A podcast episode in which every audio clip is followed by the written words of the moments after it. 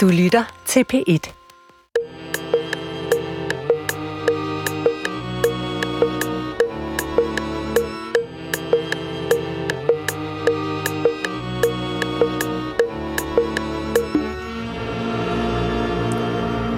Goddag, mit navn er Peter Lund Madsen, og rigtig hjertelig velkommen til Hjernekassen på P1. I dag, der skal det handle om øh, det at forbryde sig mod fællesskabet. Og øh, hvis man spørger mig, og en masse andre, øh, om hvad der er menneskets ypperste egenskab, sådan rent hjernemæssigt, så er det frem for noget andet. Det er ikke det eneste, men frem for noget andet, så er det evnen til at opbygge og indgå i fællesskaber. Det er virkelig vores vigtigste våben i kampen for artens overlevelse. Og det betyder, at vi mennesker, tro det eller ej, er født til at ville det gode. For hvis vi ikke var det grundlæggende, så kunne vi ikke få fællesskaber til at fungere. Vi kan lynhurtigt blive enige om, hvad det gode er. Vi kan lynhurtigt komme op og skændes, men grundlæggende vil vi det gode. Det er en del af et velfungerende menneskesind, at man vil bidrage positivt til fællesskabet.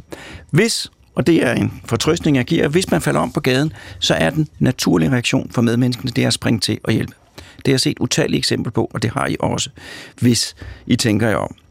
Så det er det normale. Men alligevel, så er der jo nogen, der i større eller mindre grad forbryder sig mod fællesskabet. Og nogle gange forbryder man sig så meget mod fællesskabet, at ens handlinger antager karakteren af en decideret forbrydelse.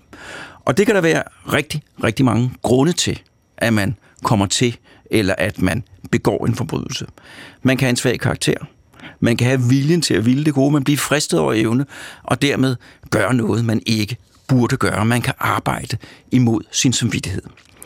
Det kan også være, fordi at man er sindssyg.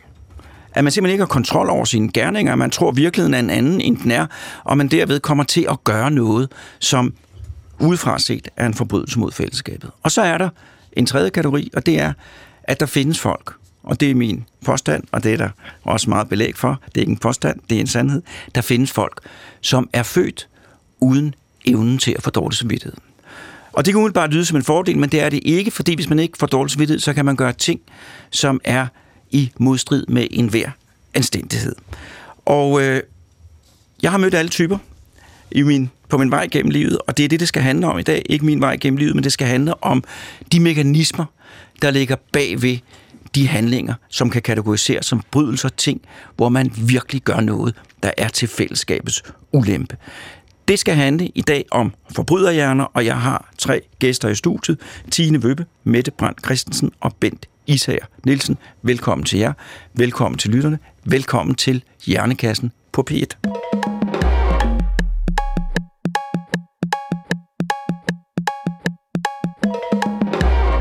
Og min første gæst det er dig, Tine Vøbbe chefpsykolog, retspsykiatrisk afdeling er Psykiatrisk Center Sankt Hans. Tak fordi du vil komme. Og vil du ikke, som vi plejer her i Hjernekissen, til allerstarten her, fortælle lidt om dig selv? Øh, jo, jeg er som sagt chefpsykolog ja. på Psykiatrisk Center Sankt Hans, som huser landets største retspsykiatriske afdeling. Øhm, og en del af min daglige opgaver består i at være med til at lave undersøgelser af patienter, vurdere øh, og diagnostisere, og også beskæftige mig med, med psykopati øhm, som er mit helt særlige sådan, øhm, interesseområde. Ja. Så du møder folk, som er dømt for forbrydelser? Ja. Godt. Næste gæst, det er Mette Brandt Christensen, overlæge, psykiater, også for retspsykiatrisk afdeling er på Psykiatrisk Center Sankt Hans. Vil du fortælle lidt om dig selv og dit det vil, arbejde? Det vil jeg gerne. Ja, jeg er som sagt overlæge i retspsykiatrien, øh, så jeg er jo først og fremmest læge, så jeg er psykiater, og nu er jeg også, hvad vi kalder retspsykiater. Det er ganske vist ikke en beskyttet titel, men øh, jeg arbejder jo også som tine i retspsykiatrien, både med behandling og udredning af mennesker, som er sigtet eller dømt for alvorlig kriminalitet. Så har jeg også lidt øh, mine øh, forskningsområder, og forskellige andre sådan, ekspertområder. Og så er jeg også næstformand i Retslægerådet, hvor vi jo har sådan en funktion, hvor vi skal lave et overskynd. Det er et ekstra job udenfor min overlægestilling, men hvor vi ser rigtig mange sager fra hele landet, øh, hvor anklagemyndigheden spørger Retslægerådet om, hvad synes I om det her? Så en af dine opgaver, det er at skulle vurdere, om dømte mennesker, om de har, er sindssyge, eller om de ikke er sindssyge, ja. om de var sindssyge, da de begik deres forbrydelse. Lige præcis. Om det har en betydning, eller om det ikke har en betydning. Ja, det er en virkelig kerneopgave at prøve at afgrænse den lille gruppe af dem, som er sigtet, som ikke skal have almindelig straf med noget andet. Og det er der, du bruger din uddannelse som psykiater, ja. som jo er specifikt en uddannelse i sindssygdom. Det er det nemlig. Ja. ja. Tak. Og den sidste gæst, Bent Isager Nielsen, forfatter, foredragsholder, forhandværende politiinspektør. Vil du også fortælle lidt om dig selv og din indgangsvinkel? Det vil jeg meget gerne. Man må ikke lige først sige, at det var vel egentlig ikke de dømte. Det er jo de sigtede og mistænkte mere, man I laver en vurdering af, ikke? Det var mig, der ja. sagde fejlen. Ja. Mette sagde det faktisk Godt. rigtigt. Jamen. Tak.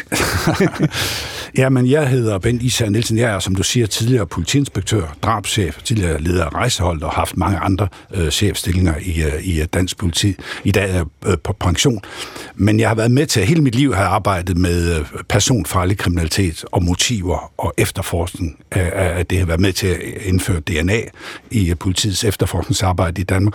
Og i den her sammenhæng måske vigtigt at være med til at starte den første gerningsmandsprofilgruppe, hvor en af jeres gode øh, kolleger, øh, en psykiater også, fik vi med i den gruppe, hvor vi netop begyndte at kigge på gerningsmandens adfærd før, under og efter forbrydelsen. Hvad siger den øh, om hvad han er for en, eller hun er for en, en, en, en type menneske. Så jeg arbejder øh, meget med, eller har arbejdet meget med personfarlig kriminalitet og motiverne bag.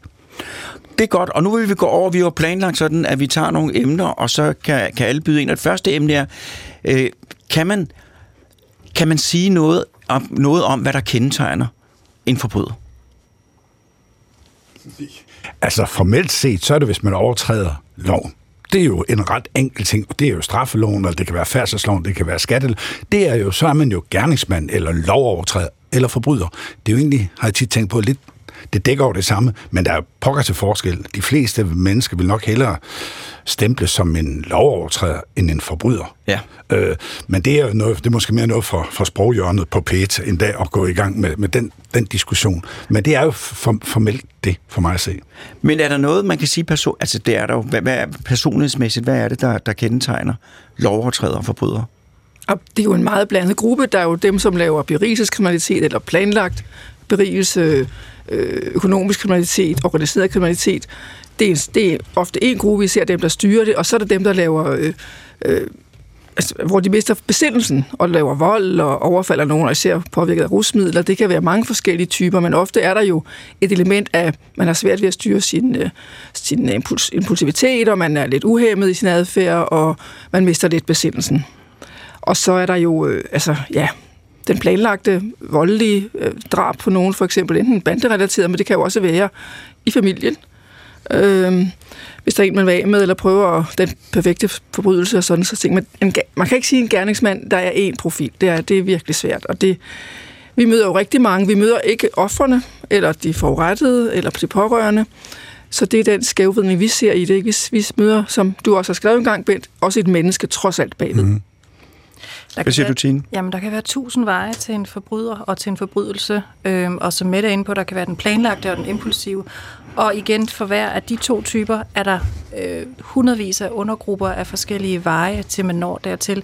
Så, så, og så når man bare taler drab, og det skal jo heller ikke lyde som bare, men så er der fjerndrab og nærdrab og impulsiv drab og planlagte drab. Altså, så det, en forbrydelse er ikke bare en forbrydelse, og en forbryder er ikke bare en forbryder. Men det er jo også derfor, at vi har et fag. Så der er rigtig mange ting, men jeg vil jo sige, jeg har jo mødt, jeg har jo mødt mennesker, som har gjort ting, hvor jeg godt kunne se mig selv havne i den situation. Og så har jeg jo også mødt mennesker, hvor jeg kunne sige, der kunne jeg ikke forestille mig, jeg ændre. Jeg kan huske første gang et begreb, du lige introducerede her, planlagt vold, øh, hvor jeg talte med en mand, øh, og så jeg skulle udrede ham, og så spurgte jeg, om, om han var voldelig, og det spørger man om, øh, ved, om han havde svært ved at styre sit temperament. Nej, det havde han ikke nogen problemer med. Så sagde jeg, jamen jeg kan jo se, der foreligger en hel del domme for vold. Og så sagde han lige netop det, du sagde, jamen det er altid været planlagt vold. Og det har jeg aldrig nogensinde, jeg har aldrig nogensinde tænkt på det der med, at man kunne sidde og planlægge og tage ud og slå nogen. Øh, så der er jo også noget, altså nogle gange man møder mennesker, som er helt anderledes, end hvad man kan kalde normale mennesker. Det du beskriver der, det er jo et menneske, der føler sig berettiget til at gøre, som han har gjort han kan slet ikke se noget galt i det, fordi det, det har han lyst til, det har han planlagt, det har han brug for. En eller anden årsag, som giver mening for ham, og så er der ikke nogen øh, skam og skyld og samvittighedskvaler forbundet med det. Han lever i en verden, hvor det har han lov til. Så derfor er det heller ikke problematisk i hans verden. Nej. Bent. Og det, jamen, det synes jeg er, det er meget, meget essentielt, øh, det Tine siger der, fordi jeg plejer at sige, også når jeg underviser på politiskolen, til unge efterforskere, der måske er kan føle sig fristet til at sige, hvis man står for en for, forfærdelig forbrydelse, og så sige, det her giver jo ikke nogen mening.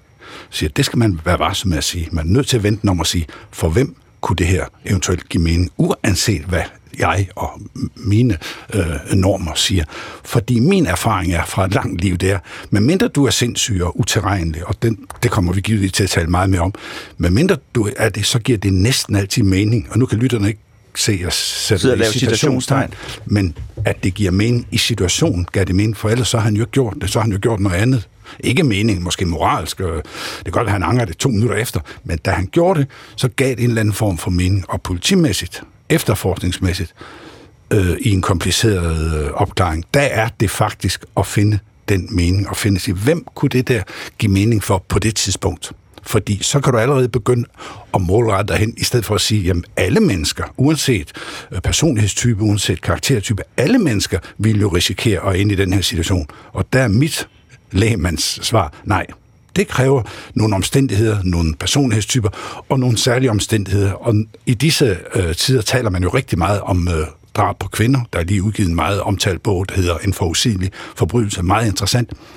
Og mange mennesker kan jo se, når jeg er ude, og jeg kan også se fra min tid, siger, jamen drab på kvinder, det er jo impulsivt, det foregår her og nu i, øh, i partner, i parforhold.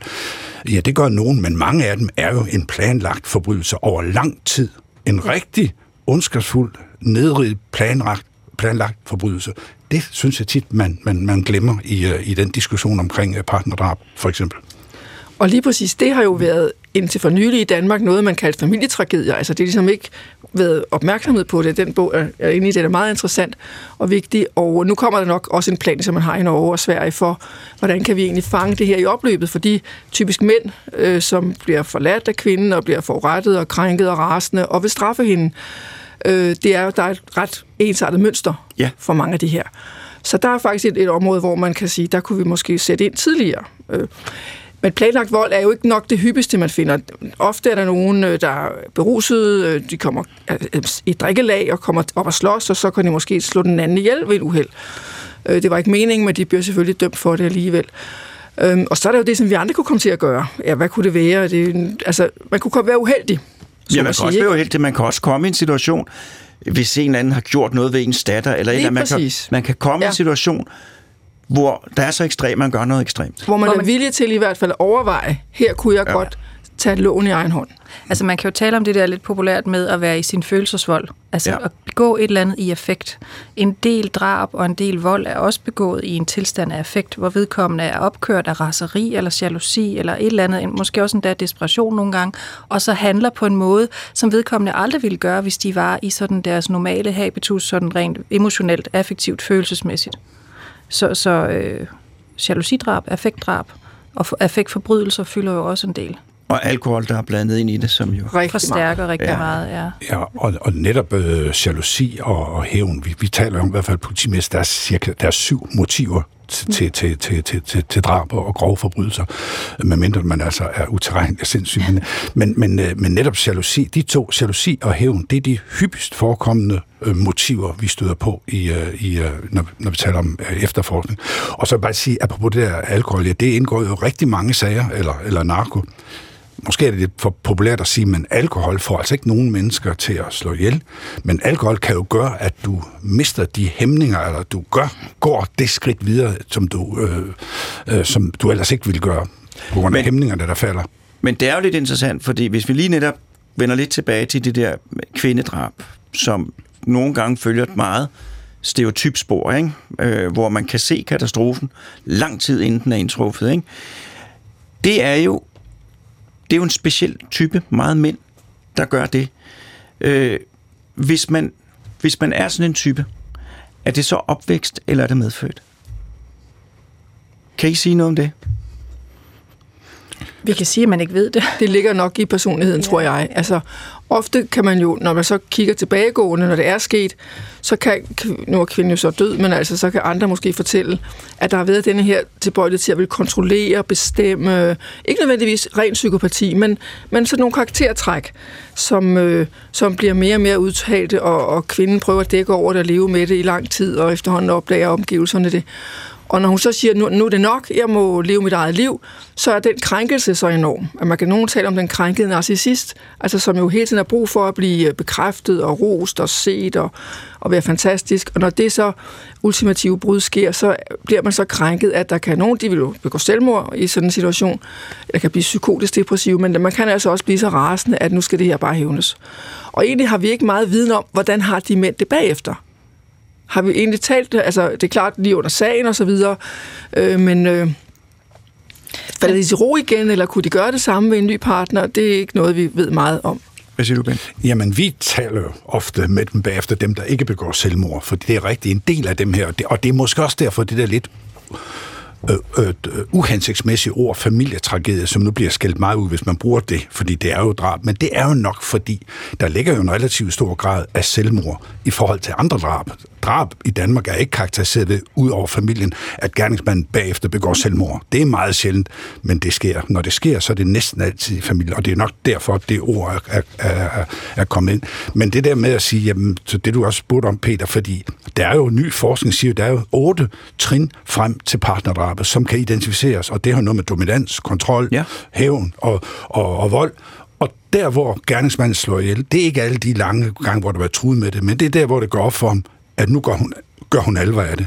Det er der han bliver farlig, og det der drab sker. Og den type drab, de kan jo selvfølgelig forudses. For jeg har haft masser af drab, hvor det også viser sig, når vi afhører ja, både gerningsmanden, hvis ikke han har begået selvmord, og omgivelserne, så siger de, vi vidste det jo godt. Der var den der dominans. Han tjekkede hendes beskeder, han øh, dominerede osv. osv. Der er en masse trin, som man egentlig kan, kan, kan identificere. Ja. Og ofte også sådan acceleration eller eskalering ja, af, af ja, det. og det går faktisk efter et ret forudsigeligt Præcis. mønster. Ja, der, og, og den, der bliver, altså kvinden, hun kan jo sådan øh, egentlig meget hurtigt blive tilvendet til, jamen det er sådan, det er at være i det her parforhold, det er sådan, mit liv er, og på en eller anden måde, så kommer hun nogle gange til nærmest sådan, selvom hun rationelt godt ved, at det her, det er ikke, som det bør være, men hun kommer til sådan at acceptere, at det er et præmis for at være i, ja. i relation med den mand, og særligt også, hvis han er far til børnene, og så videre.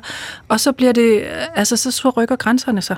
Så det, hun ville have forsvoret, hun nogensinde ville acceptere tre år før, tre år senere, så er det det, hun lever i. Ja. Og ja, og det er dem, selvom vi, det er de andre, det er jo kriminalgrunden, det er dem, jeg arbejder mest med, der fylder mest, altså fjerndrabet. Du introducerede ja. de begrebet i uh, indledningen, Tine. Fjerndrab, den, det der, som kvinder i deres grundangst frygter at gå alene hjem om natten, så kommer den fremmede mand, overfalder og slår ihjel. Det sker jo stort set aldrig i det her land, men det er jo det, der fylder. For hver gang der sker sådan et, så er der jo sket 10 drab i hjemmet og i, i parforholdet. Men det er det andet, der fylder også, fordi kriminalgåden dukker op der. Hvem er gerningsmanden? Vi følger med, medierne, befolkningen, alle følger med i det der for at finde gerningsmanden, men det er jo, det er jo ikke det, der er det, det normale drab i Danmark. men en af de store overraskelser i mit liv, det var det, jeg fik at vide fra min kone, som jo er, hun er i hvert fald ikke en, en, en svækling, men at hun altid kiggede sig over skulderen, når hun var ude. At hun havde den der ja. grundlæg, og det er jo ikke noget, fordi hun har læst det aviser nu. Det er noget, der tilhører. Det er øh, en byrde ved at være kvinde. Ja. Øh, at, man, at man har den der som jeg overhovedet ikke har. Altså, Men det er også, jeg er slet ikke bange for, det er også at der fordi, nogen. Peter, det er jo ikke bare fordi, at de mænd er det stærke køn, siger man, at kunne bedre forsvare sig selv, men det er fordi, at det, der ligger i den grundangst, det er jo ikke bare volden og, og, og drabet. Det er jo også den voldtægten. Det er jo seksuelt. Det er jo faktisk ja. to forbrydelser i en, som man nogle gange undervurderer. Det er jo det, der er det aller, aller værste, når kvinder har, og jeg tror, at nu er jeg jo ikke læge eller psykiater, men den der grundangst, den er biologisk, den ligger dybt ind ja. i alle kvinder, uanset alder. Det er den der angst med at gå hjem alene. Og det, øh, det var jeg overrasket og chokeret over, at det var så stærkt til stede. Ja. Og nu er jeg jo så spurgt, og I sidder også og nikker, at det er simpelthen... Men derfor er det den kvinde, som bliver slået ihjel af sin mand eller eksmand, er måske også overrasket over, at han går så vidt. Fordi hun har ikke læst alle de andre lignende historier, Nej. og så samlet det sammen til et mønstergenkendelse. Mm. Fordi hun kender ham jo det i hjemmet, men det er hjemmet, de kvinderne bliver slået ihjel. Det er hendes trygge base, ikke? Ja. det er der, hvor det netop ikke burde ske. Og det, når man er på ukendt territorie, som man er, når man går hjem en mørk aften fra S-toget, så, så øh, er man per definition måske mere på vagt, fordi det er en utryg base. Ja. Så, så man har jo også lavet paraderne falde, når man er i sin trygge. Men jeg synes, det er, nu skal det jo ikke blive et feministisk kampprogram, men jeg synes, at det er vigtigt at huske på, eller det er en vigtig pointe, at der er den her grundlæggende angst øh, hos kvinder, som, øh, som, som virkelig er til stede. Øh, det der med, altså nu taler vi om, om, om mænd, der slår deres øh, koner ihjel efter et langt, alt, alt for forudsigeligt forløb. Psykopater, er det, findes de? Er det et gammeldags begreb, eller, eller er det reelt, Tine? De findes. De findes. De er der, og øh, de er omkring os, og de er blandt os. Øhm, og de mest ekstreme er er typisk, altså de kriminelle mest ekstreme, det er dem, man hører om, der når til forsiden. Og så, øhm, og, men, men langt de fleste er ikke så ekstreme i graden af psykopati, at det er tydeligt fra starten af, og, øh, og vil også være dem, at de fleste er langt større chance eller risiko, alt efter hvordan du kigger på det, for at møde i en eller anden form for interaktion. Det kunne være på arbejdspladsen eller, eller i privatlivet. Øh. Hvad, hvad, hvad kendetegner en psykopat? En psykopat er optaget af egne behov først og fremmest, jeg plejer nogle gange sådan lidt, lidt kægt at sige, at der er tre personer, der betyder noget i psykopatens liv, og det er me, myself and I. og det, det er dem, han lever for, og nu siger han, fordi det, det er faktisk, der er flest mænd. Der er bestemt også psykopatiske kvinder, og de er en helt særlig gruppe, og jeg kunne tale længere om det også, men, men der er nu altså flest mænd, så jeg tillader mig at sige han. Men han, altså, han lever i verden for sin egen skyld, og vi andre er sådan marionetdukker, om man vil, der er til for hans skyld, og så som han bruger til, hvad der nu passer i forhold til, hvad han ønsker at opnå. Det kunne være økonomisk prestige, magt, sex, et eller andet. Øh, men vi andre bliver ligesom sådan brækker på skakbrættet, og så står han som kongen i den, i den ene ende, ikke? Øhm, og man kan sådan vurdere graderne af det. Det er ikke en diagnose i sig selv. Den findes ikke, hvis du slår op i et diagnosebog. Øh, og Mette og jeg må ikke lave en diagnose på en, en patient, der skriver vedkommende psykopat. Altså, så får vi en over næsen, og det skal vi også have, for det er ikke en diagnose. Det er indeholdt i en af personlighedsforstyrrelserne, som taler om en dyssocial personlighedsstruktur. Og så er det i virkeligheden, hvis man skal koge det meget ned, den mest ekstreme grad af de dyssociale, som så er dem, man kan kalde for psykopaterne. Øh, de manipulerer, de lyver uden at, at øh, blinke. Altså, du kan sidde over for dem, og de ved, at det, du siger, er løgn, og alligevel så, så lyver de og gør det kontinuerligt. Øh, de føler typisk ikke øh, skyld og øh, empati for andre. De er upåvirkelige af, af straf, så det er jo rigtig fint at sætte folk i fængsel. Ikke? Øhm, og de lever det hele taget sådan deres egen verden, og nogle gange, i, altså både i forsknings- og populærlitteraturen, bliver det kaldt for sådan en, en, en lonely perpetrator. Altså sådan en, en rovdyrsmentalitet på en eller anden led, hvor det er, at man lidt ligesom den egentlige handløve er på, på savannen, og, øh, og bruger andre, når man har brug for det, og så vandrer videre til den næste. Hvordan Hvordan kan jeg, øh, kan du give mig nogle tips til, hvordan jeg kan identificere, nu er jeg i nærheden af en psykopat? Altså, øh, over tid, de fleste vil ikke opdage det til at starte med, særligt ikke, hvis det er sådan, de er godt begavede, der er gode til at manipulere. Men over tid vil man opdage, at man måske lige pludselig begynder at reagere og agere anderledes, end man gjorde i starten af den her relation eller ansættelse, eller hvad det er, hvor man lige pludselig begynder at agere og sige nogle ting, man ikke kan genkende hos sig selv. Øhm, og hvis man ikke plejer at gøre det, så er det jo okay at kigge rundt i sine omgivelser og i sine måske nye relationer og sige, okay, jeg plejer ikke sådan at blive anderledes. Så hvad er det for nogle nye faktorer i den her ligning, der udgør mig, der måske er blevet puttet i for nylig? Og det kunne så være den nye kollega, chef, kæreste eller et eller andet. Øhm, andre gange, når de, de er mere ekstreme, øhm, så, så øh, når vi skal supervisere og vejlede og, og hjælpe vores kollegaer og personale, så, så er det okay også at forholde sig til den der med, når nakkehårene rejser sig. Fordi det er lige præcis der, at, at det er ens intuition, og vi bliver, bliver det, vi er, et pattedyr, at, at det er sådan en, en intuitiv reaktion på her fare på færre. Øh, så det er jo ikke fordi, at når folk lytter til det her, de så går ud og tænker, hver gang jeg mærker det, så skal jeg gå helt i panik. Men altså, man må godt have lov til at have respekt ja. for, at vi basalt set er pattedyr, og når vi mærker de der intuitive reaktioner på fare, så skal man måske lige alligevel høre efter. Bent,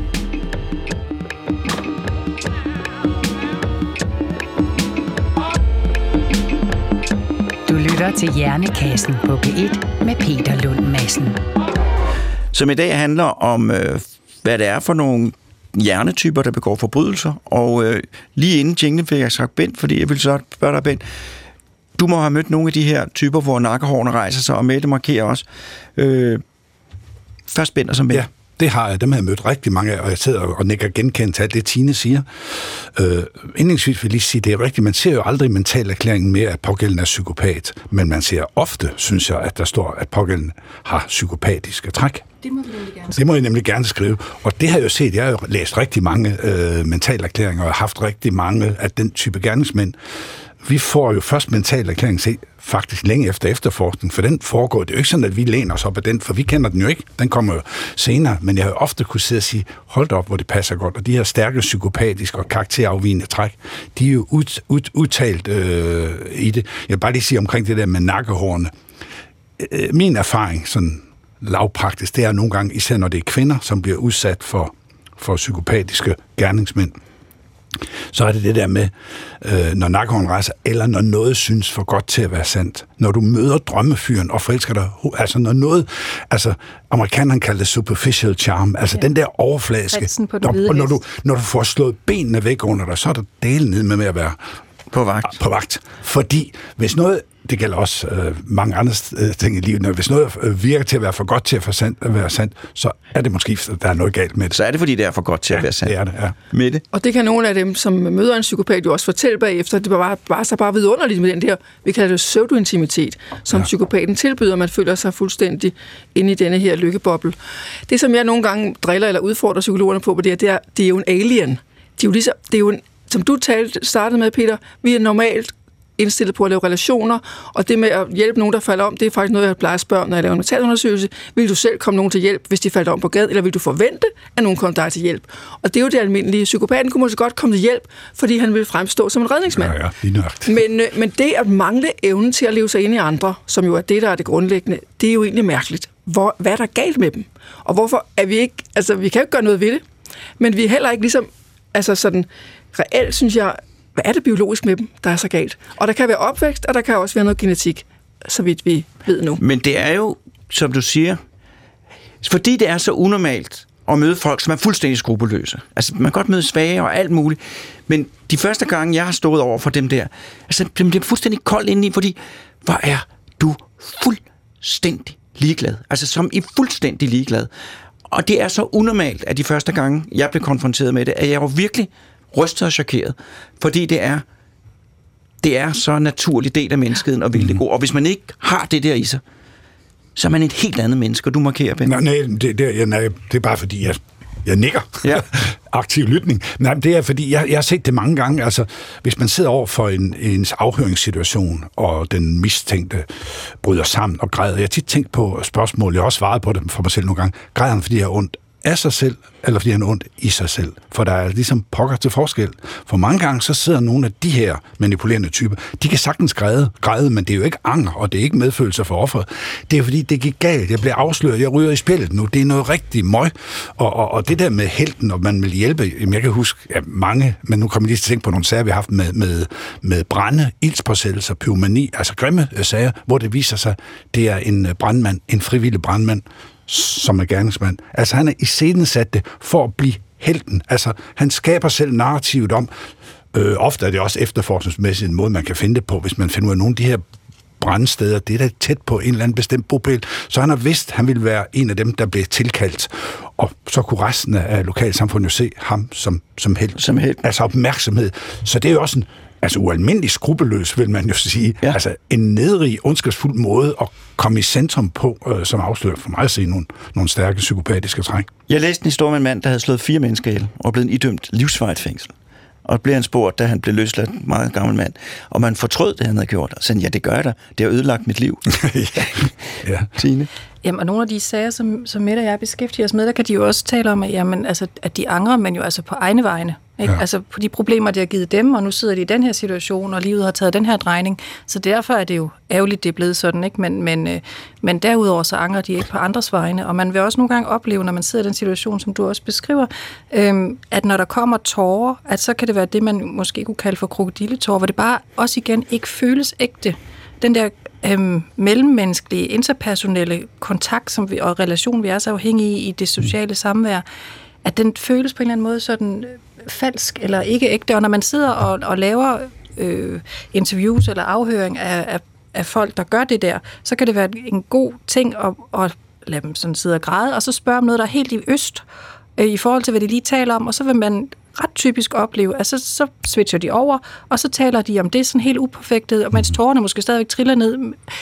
Og hvor det er, at det bare er et sceneskift, for hvor de fleste andre, hvis man lige har været virkelig følelsesmæssigt oprevet og brudt sammen og sådan, så tager det jo alligevel et stykke tid lige at samle sig, og så kunne du snakke om noget andet. Ja. Men, men de kan lave sådan et sceneskift meget hurtigt, og det er også sådan et, et, et ret typisk kendetegn. De er meget omstillingsparate, må man sige. Ja.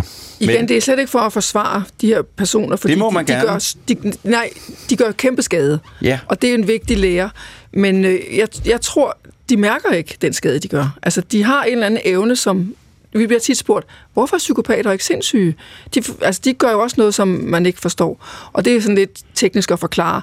Men jeg tror, at de er i stand til at aflæse os andre. De minutiøst aflæser vores følelser, vores mimik og bruger det til det, de gerne vil opnå. Det kan være at blive gode venner, eller få nogle penge, eller whatsoever. Og når de er færdige med det, jamen, så går de videre. Og vi ligger øh, nedbrudte og ulykkelige bagved, og det mærker de ikke. Så den der, det er jo rystende at møde en, der ikke kan mærke, at andet menneske er ked af det. Ja.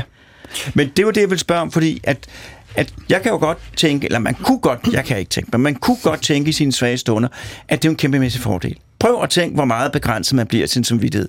Hvis det kun handlede om at male sin egen gage, så kunne jeg godt være, være nået rigtig langt. Ikke? Øh, er det en fordel at være psykopat, hvad siger du, Tine? Altså, de, dem, der beskæftiger sig intensivt forskningsmæssigt og klinisk med psykopati, taler jo også ofte om, at der er nogle typer af erhverv, hvor det kan være en fordel at have en højere grad af psykopati, end de fleste andre har. Fordi vi har alle sammen en snært af psykopati i os. Beklager meget, men også dig, Peter. Ikke? Fordi det skal man have for at kunne overleve. Det er jo også en basal mekanisme, vi skal have i os for at kunne overleve en eller anden ekstrem situation, ja. og tilsidesætte måske andre for selv at klare os og vores børn og sådan. Det er også igen en del af den menneskelige natur. Så vi er alle sammen en lille smule psykopatiske, men så er der jo graderne, og mm. der er de ekstreme grader. Men, men der vil så også være erhverv, hvor det kan være en fordel at have lidt mere psykopati end de fleste andre. Øh, hvis man skal tage nogle meget øh, hardcore beslutninger, lukke en hel fabrik og fyre 500 mennesker, velvidende, at det betyder, at lokalsamfund, at vil gå ned og hjem, fordi alle nærmest arbejder på den fabrik. Hvis du så stadigvæk skal kunne sove roligt om natten, så kræver det jo en vis personlighedsstruktur hos dig selv. Øhm, og så kan det jo være en fordel, at du ikke er lige så øh, almindeligt psykopatisk som de fleste andre, eller almindeligt lidt psykopatisk som de fleste andre, men man har en lidt større grad af det. Og der er sådan visse typer af erhverv, der nogle gange lidt populært bliver talt om, at der kan det være en fordel osv., men, men, øh, men psykopati er jo altså i os alle sammen.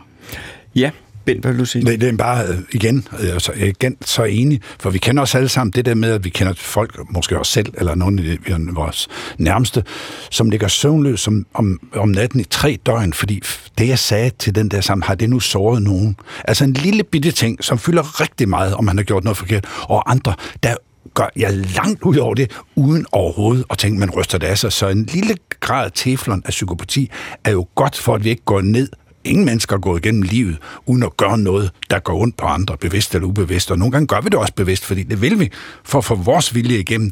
Og det skal vi jo kunne håndtere, for ellers så vil vi jo være fuldstændig slængere rundt som, som, som ingenting. Men jeg vil bare sige, at hvad angår dem, der er rigtig psykopater, så har jeg jo ikke mødt nogen, jeg misundt. Fordi at karmaloven fungerer jo, at hvis man opfører sig skidt, så bliver folk sure, og hvis man bliver ved med at opføre sig skidt, så bliver folk rigtig sure, så bliver man smidt ud af fællesskabet, så er der kun de andre psykopater og lege med. Det er jo altså... Jeg, jeg har ikke mødt nogen af dem, mm-hmm. hvor jeg tænkte, at det var, det var misund. Det er jo, det er jo et frygteligt en frygtelig tilværelse. Mm. Altså hvis man skulle udfordre dig lidt, kunne man også sige, at der var måske nogen, der går under radaren, som bare ikke bliver rigtig Det er opdaget. rigtigt, det er rigtigt. Men så er vi jo i vores diagnose, halløj, skal vi så lave en diagnose? Altså det skal vi nok, men, men, men øh, man kan sige også, at den lille psykopati, vi alle sammen har, er det faktisk psykopati, eller er det noget andet personlighedstræk? Ikke? Jamen, det, er jo, det, er jo, det er jo, som Ben siger, ja. det er jo fuldstændig nødvendigt. Ja. Altså, det kunne jo ikke, hvis du hele tiden skulle blive nødt til, nu må vi skære igennem. Og det er jo også med den mand, for det er jo sikkert en mand, der, der for den der fabrik, det, det, det kan jo også være en nødvendig samfundsfunktion, selvom det er frygteligt mm. hårdt for dem, det går ud over. Så der er jo alt, alt er jo gråtoner. Vi snakker om nu om de rigtige psykopater, som, som kommer i fængsel. Og jeg synes, dem jeg har mødt, altså hvor jeg synes, der er mange karaktertræk, som man kan identificere, personlighedstyper og sådan noget. Men jeg synes, der hvor de tit øh, virkelig skiller sig ud, det er den der evne med at se lyst på tingene. Der er ikke den der anger, der er ikke den der øh, hvis man har slået ihjel. Altså, det fylder meget ind. Det er det der med, at vi skal også videre. Jeg husker første gang, det var en af mine første store, mange år siden som ung efterforsker, en grusom sag, nogle overgreb mod unge piger, og det ender så i et drab på en lille dreng. Og gangsmanden sad jo med rigtig mange timer og afhørt. Vi lærte hinanden at kende rigtig godt. Og jeg bare husker den der nonchalance, hvor man kan sige, jamen jeg, jeg er sgu da den første til at øh, øh, se, hvor, hvor trist det her det er. Men Bent, vi skal jo ligesom videre herfra alle sammen. Altså det, den der helt vanvittige, og nogle af de andre, der er ingen grund til at nævne deres navne, nogle af de der kendtismorter, vi alle sammen kender fra medierne, som har nogle af de her karaktertræk der, det er jo også igen det, som, som, som I også var inde på der. Altså det med Røst altså, det er jo mig, der er i centrum. Det, det er mig, der er synd for. Det andet, det er jo sådan nogle brikker, fordi hvis de bare ikke har gjort sådan, så har de jo ikke sat mig i den situation. Og det er jo det der, som jeg sagde med at identificere meningen og se meningen, i stedet for bare at sige, sådan en er sindssyg. Fordi nu er det jo sagt nogle gange, det skal I jo selvfølgelig uddybe og udbore. Det, det er ikke mig, der er psykiater. Men det er jo vigtigt at sige, for jeg møder det utallige gange, når jeg udholder foredrag. Folk de tror, at hvis man er psykopat, så er man sindssyg. Og psykopati, eller det her psykopatiske træk, det er jo ikke en, en sindssyg. Og derfor er det jo psykopaterne, de ryger i spjældet, hvorimod de rigtig sindssyge, de er på, på en retspsykiatrisk afdeling. Og det skal vi til at tale om et øjeblik. Du lytter til Hjernekassen på P1 med Peter Lund Madsen. Og i dag der handler det om forbrydelse og forbryderhjerner, og vi har talt om psykopater, og nu skal vi til at tale om det forhold, at folk jo kan være sindssyge øh, og gøre ting i deres sindssyge, som er en forbrydelse, men som for dem ikke er en forbrydelse. Ja. Mette, du er psykiater, det må du kunne sige Det noget vil om. jeg, kan jeg sige rigtig meget om, så I skal nok stanse mig på et tidspunkt. Det gør vi. Det er sådan set i mange, mange, altså tilbage, man siger nogle gange højtidligt tilbage til øh, romeriet, altså flere tusind år siden, øh, var der en erkendelse af, at hvis du er åbenlyst sindssyg, så selv en lægmand, nu var der ikke så mange læger dengang, kan se det, jamen så, øh, så, så skal du måske ikke have almindelig straf, hvis det du øh, begår af forbrydelse hænger sammen med din sindssygdom. Og det er gået igennem, øh, i hvert fald de vestlige lande, øh, hele vejen op i den historiske sammenhæng. Og det har det også i Danmark. I århundreder har der været øh, straffrihed, hvis man er sindssyg. Så er der så det med sindssyg. Hvad er det i grunden?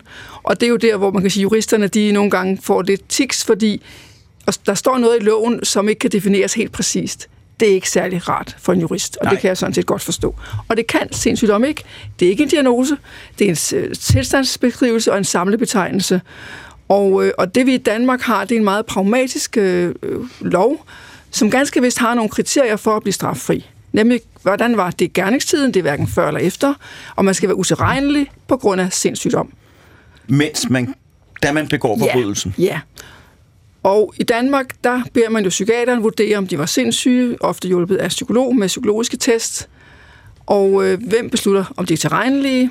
Det er ikke lægen, det er ikke psykiateren, det er dommeren. Hvad ved dommeren om tilregnelighed?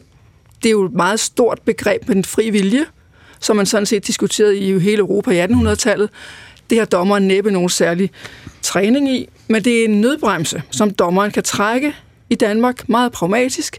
Hvis man mener, at forbrydelsen ikke hænger sammen med sindssygdommen, så kan dommeren sige, ja, han var sindssyg, men han var tilregnelig. Og Så- give straf. Så det vil sige, at hvis, hvis der er et menneske, som har en sindssygdom, så afgør psykiateren, om vedkommende var sindssyg på gerningstidspunktet. Ja. Men dommeren kan stadigvæk sige, ja, han var sindssyg, men alligevel så var han forbryder, fordi det var ikke hans sindssyg, der fik ham til at gøre det. Det kan dommeren. Det er meget sjældent, det sker i Danmark. Ja. Og igen, det er fordi mennesker, som har tilbøjelighed til at være sindssyge, medmindre det er en kortervarende stofpsykose, de tåler ikke så godt at sidde i fængsel, så der skifter det fra teori til praktisk pragmatisme. Øh, I i andre lande, øh, England eller Tyskland for eksempel, der skal retspsykiateren møde i retten og meget minutiøst forklare, hvordan hang forbrydelsen sammen med psykosen eller sindssygdommen. Så der, kan man, øh, der er der mere altså snævre grænser for, hvad man bliver straffri faktisk. Så i Danmark, hvis en psykiater siger, at du er sindssyg, jamen, så vil man som udgangspunkt blive straffri. Man går, går ikke ud af retten som en fri mand eller dame. Man får en særforanstaltning, det vil sige en behandlingsdom eller en anbringelsesdom. Og så skal man have behandling, fordi man jo har været syg eller stadigvæk er syg, og så skal behandlingen gøre, at man ikke laver den slags kriminalitet igen. Men det betyder også, at mentalundersøgelsen kan, kan pege på, at, at, øh, at psykiateren, der har den sidste endelige vurdering i den, at vedkommende har været sindssyg i gerningsøjeblikket, og det er støttet op af de andre faggrupper, der har været med til det.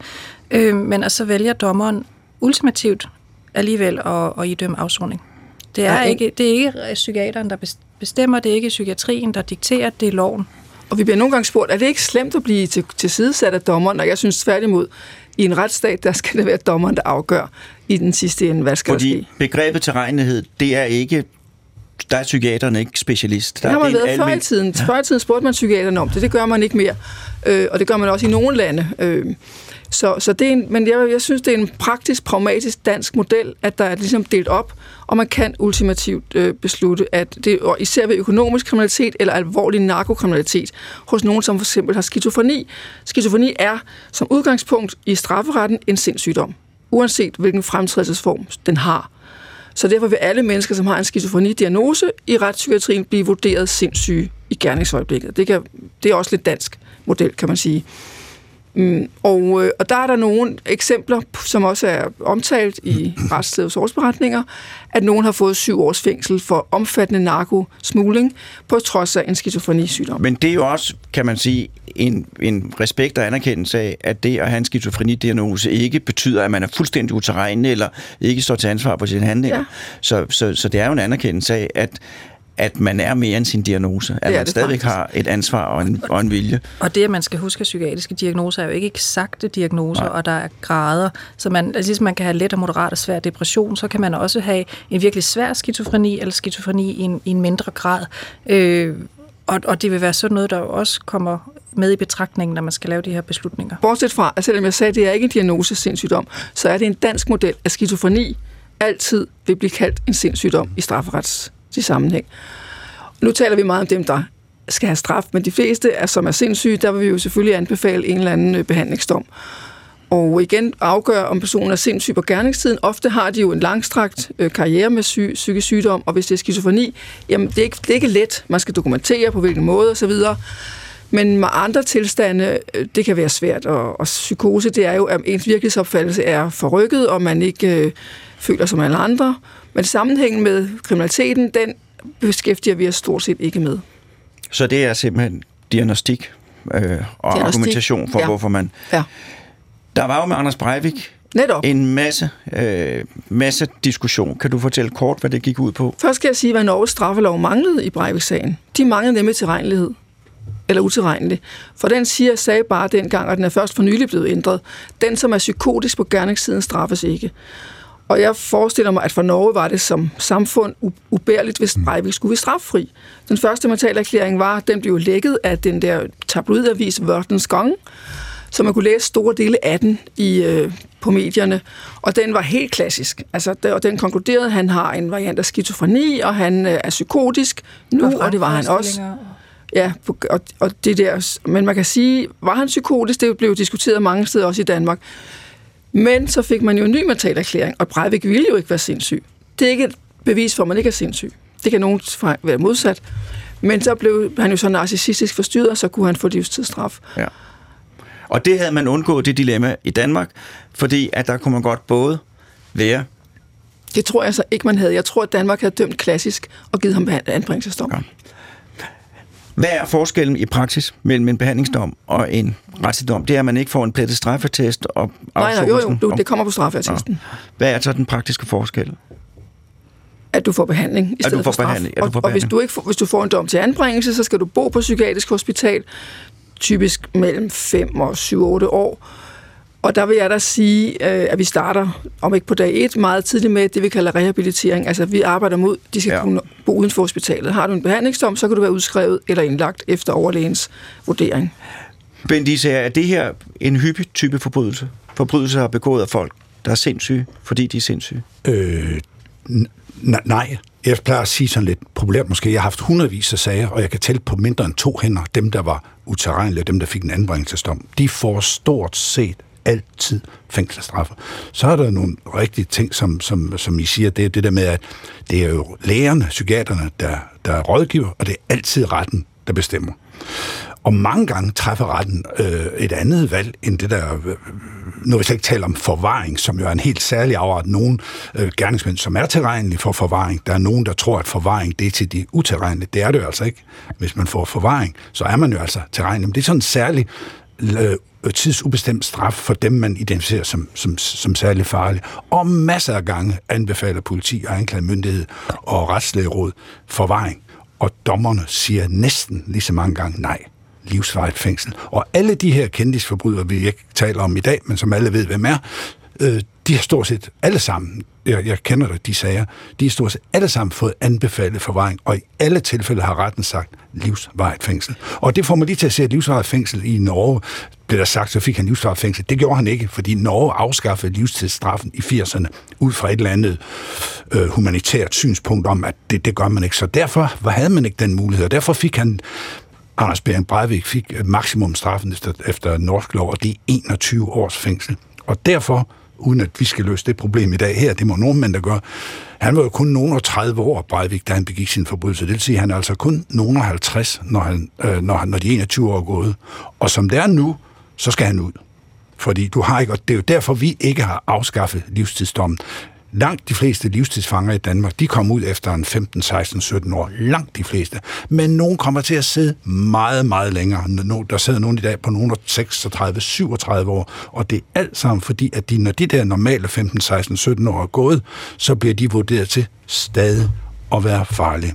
Så derfor skal man jo huske at man kan være øh, rappende sindssyg, undskyld udtrykket, at være jordens fredeligste menneske. Det er jo en vigtig øh, pointe at huske i denne tid, hvor mange psykisk syge føler sig stigmatiseret med rette. Men man kan altså også være farlig og ondskabsfuld, og så være velbegavet og veluddannet. Man skal godt nok passe på ikke at få blandet de der ting sammen. Så Mette? Og netop farligheden at hvis den er forbundet med psykose eller sindssygdom, og for eksempel man begår drab i sådan en situation, så er vi rigtig gode i psykiatrien til at nedbringe farligheden med behandling, som er medicin, men sandelig også øh, kognitiv terapi mm. og, og almindelig rehabilitering, og med hele den, det setup, vi har på hospitalet, hvor man træner i sociale færdigheder osv. Så, så vi kan ofte nedbringe farligheden, efter hvad vi vurderer, ret hurtigt, efter de, de kommer til os. Og selvfølgelig skal man fastholde behandlingen hen over tid, så de ikke kommer ud i en ny psykose og bliver farlige igen. Tine?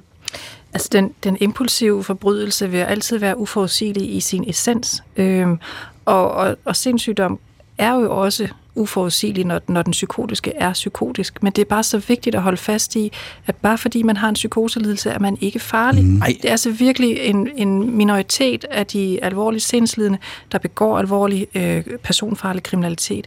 Øh, men, men når det sker, så fylder det rigtig meget medierne, det kan vi også godt forstå, men vi maner igen og igen til, at man skal huske på, at det er virkelig en, en lille del af den her gruppe, øh, der repræsenterer øh, en øh, usikkerhed for deres omgivelser. Som Ben sagde, det er en lille bitte del af de, de sager, du har haft. Og som Mette siger, så er det heldigvis ovenikøbet noget af det, man kan gøre noget ved. Hvis, hvor mange øh, straffe, hvor mange, øh, hvad hedder det, betingede og ubetingede domme er der om året? 20.000 eller sådan noget? Det tør jeg ikke sige lige nu. Og der er omkring 500 nye øh, domme til mennesker med psykose om mm. året. Det er mange. Danmark ligger højt, men det kan også være et valg, vi har taget, at de er bedre håndteret i psykiatrien end i fængslerne men omkring 500 nye behandlingsdomme om året i Danmark. Men nogle gange skal og, der jo heller ikke så meget til. Nej, netop. En stjælen ja. i netto ja. og har skizofreni, så banger det ud. Ja. ja. Tine? Særligt hvis det er 800 en gang. Øh, altså det, det, det kan man godt være op med ud. Og vi er også blevet... Øh, jeg ved ikke, om man skal sige ordet bedre til, men der har i hvert fald været en opstramning af, at man også sikrer at, at anmelde, når der sker overfald på personale i psykiatrien. Øh, det var man ikke så god til for en hel del år tilbage, øh, og det, det, det gør vi nu. Sikrer, at personalet anmelder, når de har været udsat for trusler eller øh, reel vold, og det er jo nogle gange med til at både sikre øh, en behandlingsdom, men også forlænge den. Øh, og, og sikkert også en del af de der tal, hvor det er, at, at det bliver ved med at være et højt tal i forhold til andre omgivende lande, som har andre traditioner. Så mange af de behandlingsdomme, der bliver givet i Danmark, er for berigelse, ting. Ja, berigelse, berigelse og, ja. og, ja. og, og, narko og, narko, og små ting. Det og er små ting. Men så er der jo dem, som er svære at gøre noget ved. De mennesker, som har en karakter, en personlighed, øh, som simpelthen gør de farlige. Som de tækkende bomber, når de kommer ud, så gør de det igen. Det har vi jo hørt. Så går der tre måneder, så, så er den gal igen. Er der nogle mennesker i det her land, som ikke skal lukkes ud af fængslerne? Lad mig lige angribe præmissen en lille smule, Peter, fordi det er faktisk ikke ret tit, at folk, der bliver løsladt efter at have afsonet en, en, øh, en, en øh, dom for drab, der begår drab igen. Heldigvis. Fordi hvis det skete oftere, så tror jeg, at samfundskontrakten bliver udfordret. Så vil der være endnu flere, der sagde, ved hvad, der er en behandling, det er låse dem ind og dreje nøglen rundt og smide nøglen væk. Hvis det bliver normalen, at folk, der bliver løsladt for at begå drab, de gør det igen. Det er det heldigvis øh, ikke. Men øh, det, vi var lidt inde på det før, om der er nogen, der ikke skal ud. Jeg, jeg prøver lige at sige det kort for det er jo blevet sådan, at man kommer ud efter en 15, 16, 17 år, og nogen kommer livstidsfange kommer ud efter 15 år, efter uhyrlige forbrydelser. Og nogle af dem, der sidder på, ja, på over 35 år i dag, øh, en af dem kom jeg lige til at tænke på, at han havde begået et drab i starten af 80'erne. Øh, en, en, en taxichauffør, der bliver slået ihjel. Øh, det er slemt nok, forstå mig ret, men, men det er altså ikke sådan noget med børn, øh, partering. Det er ikke en af de der og det er, fordi øh, så kommer der et farlighedsvurdering øh, ind, og der kører, i, øh, as we speak, rundt i øh, flere lande, Frankrig og Spanien, grusomme sager, hvor man netop diskuterer det her med folk, der sidder lang tid i fængsel, bliver lukket ud, og så gør de det sgu igen. Og så bliver der jo en ballade, for at sige, og det var et dårligt udtryk, men selvfølgelig befolkningen et oprør, et oprør ja. i, i, i befolkningen, fordi man siger, hvordan kan de tage sig fejl, øh, psykiaterne eller øh, psykologerne, og, hvorfor, og så videre, og så videre. Ja. Tine? Det er så vigtigt at holde fast i, at vi kan aldrig forudsige menneskelig adfærd 100 procent ligegyldigt, hvad vi gør. Øh, men vi kan gøre vores bedste for at med forskningen og klinisk viden i baggrund eller i, i baghånden og prøve at se, om vi kan lave et scenarie og en risikovurdering i forhold til den enkelte, der er begået et eller andet voldsomt. Og når man skal kigge på en risikovurdering i forhold til vold, som er noget af det, som psykologer og psykiater i retspsykiatrien er meget beskæftiget med, så det, der fylder allermest i den vurdering, det er faktisk fortiden. Altså, populært sagt, så er der ikke noget, der forudsiger fremtidig adfærd så godt som fortidig. Det betyder ikke, at engangsdrabsmand altid drabsmand, men det betyder altså, at har du en gang overskrevet den grænse, hvor du har mm. gjort et andet menneske så slemt til skade eller været voldelig osv., så, så bliver det per definition lidt mindre svært, jeg vil ikke sige let, men lidt mindre svært en anden gang at overskride den grænse igen, end et menneske, der aldrig har gjort det. Så derfor kigger man altid på historikken. Og derfor er det jo også, at når man har forvaringsdømte og livstidsfanger osv., at så bliver man nødt til at lave en rigtig grundig vurdering hver eneste gang, man skal vurdere, øh, når der er øh, lagt op til, at man skal kigge på øh, eventuel ændring. Mette? Det med at vurdere farlighed hos ikke-psykotiske, det, det, det plejer man at sige rent psykiatrisk og psykologisk, er det endnu sværere end hos psykotiske. Så derfor er det jo en, en vældig svær opgave at blive bedt om, og det er jo når de sidder i fængsel, så er det jo fængslets psykiater og psykologer, men Retslægerådet ser ofte de her sager, som Kriminalforsorgen forelægger. Og, øh, og det er sådan noget, der, der er kommet et begreb, der hedder deadlock for det tidsubestemte, og det er noget, menneskerettighedsdomstolen har besluttet, at det er meget svært, hvis ikke man gør, som man skal i fængslet, og det kan være, at man ikke ryger på cellen, eller, eller man øh, vil aflægge en øh, screening for rusmidler, når man skal på udgang, så får man ikke udgang. Og hele den der proces med at vurdere, kan man klare gradvis at komme ud med en, nogle fængselsbetjente, komme ud alene osv., hvis den ikke starter, så må vi som øh, psykiater og psykologer jo sige, jamen, så kan vi ikke vurdere, om farligheden er reduceret. Det er, så er det kun fortiden, vi har det på, og så adfærden i fængsel selvfølgelig. Ikke? De seksuelt kriminelle øh, får ofte, som jeg umiddelbart fornemmer det, forvaring, og øh, der er faktisk også ofte altså tilbagefald til ny, ligeartet kriminalitet hos den gruppe. Så derfor er det jo også en, man er meget opmærksom på, og hvordan kan man så dæmpe den risiko? Bent, ja, det er jo bare de, det er også derfor, øh, hvis lytterne tænker over det der med forvaring og livsafhængighed. Forvaring Altså, når der starter andet sted, det er jo ofte, hvis, hvis retten har muligheden for at give livsvarigt fængsel for lovens alvorligste forbrydelse som drab, ja, så bruger man den frem for forvaring, uanset hvad indstillingen har været. Forvaring bruger man mere i, i vores system til at sige, hvis du ikke har livsvarigt fængsel, hvis nu en voldtægtsforbryder bliver ved med at begå grove voldtægter, jamen han kan ikke få livsvarigt fængsel for voldtægt. Det er ikke strafram, men så kan man give en, en øh, forvaringsdom på ubestemt tid. Øh, som beskyttelse Ja, samfundet. som beskyttelse for samfundet. Ikke fordi man siger, nu har han da bevist sin farlighed på anden vis, men vi har godt nok ikke mulighed for at give livsvaret fængsel, men vi kan principielt teoretisk holde ham ind lige så længe på grund af farlighed ved at give ham en forvaringsdom. Det er lidt teknisk, og kan vi blive ved kedeligt, men du, det er jo rigtigt, det som jo er lægeligt, vi må ikke udtale os om straffen. Vi siger bare enten psykiatri eller straf. Mm. Men det eneste tidspunkt, vi må udtale os, det er, når det bliver spurgt om forvaring.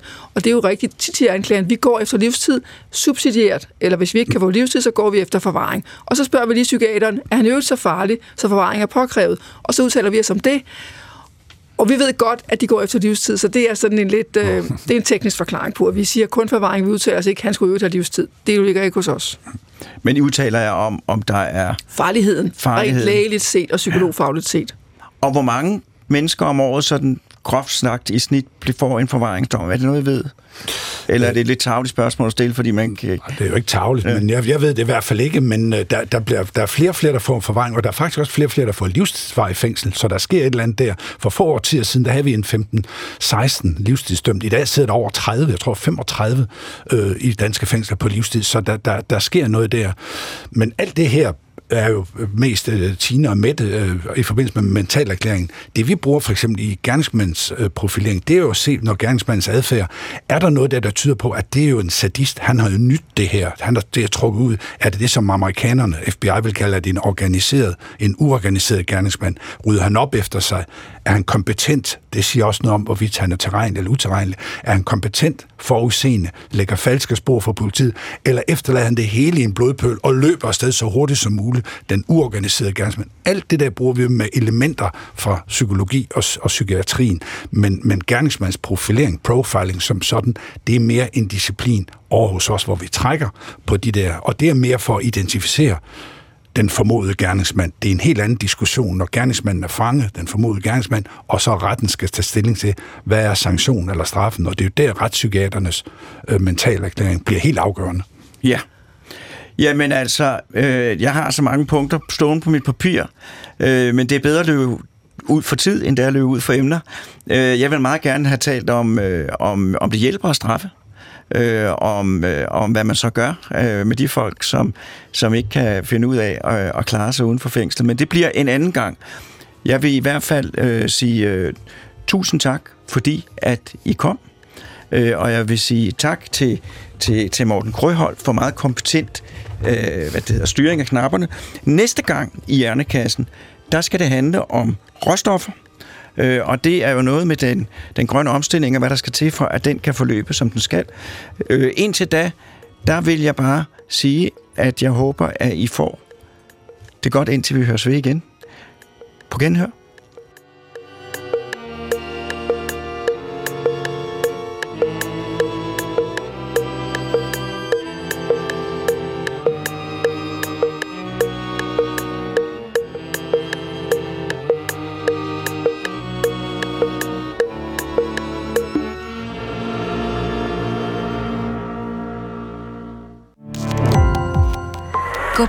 Opdagelse i alle DR's podcast og radioprogrammer. I appen DR Lyd.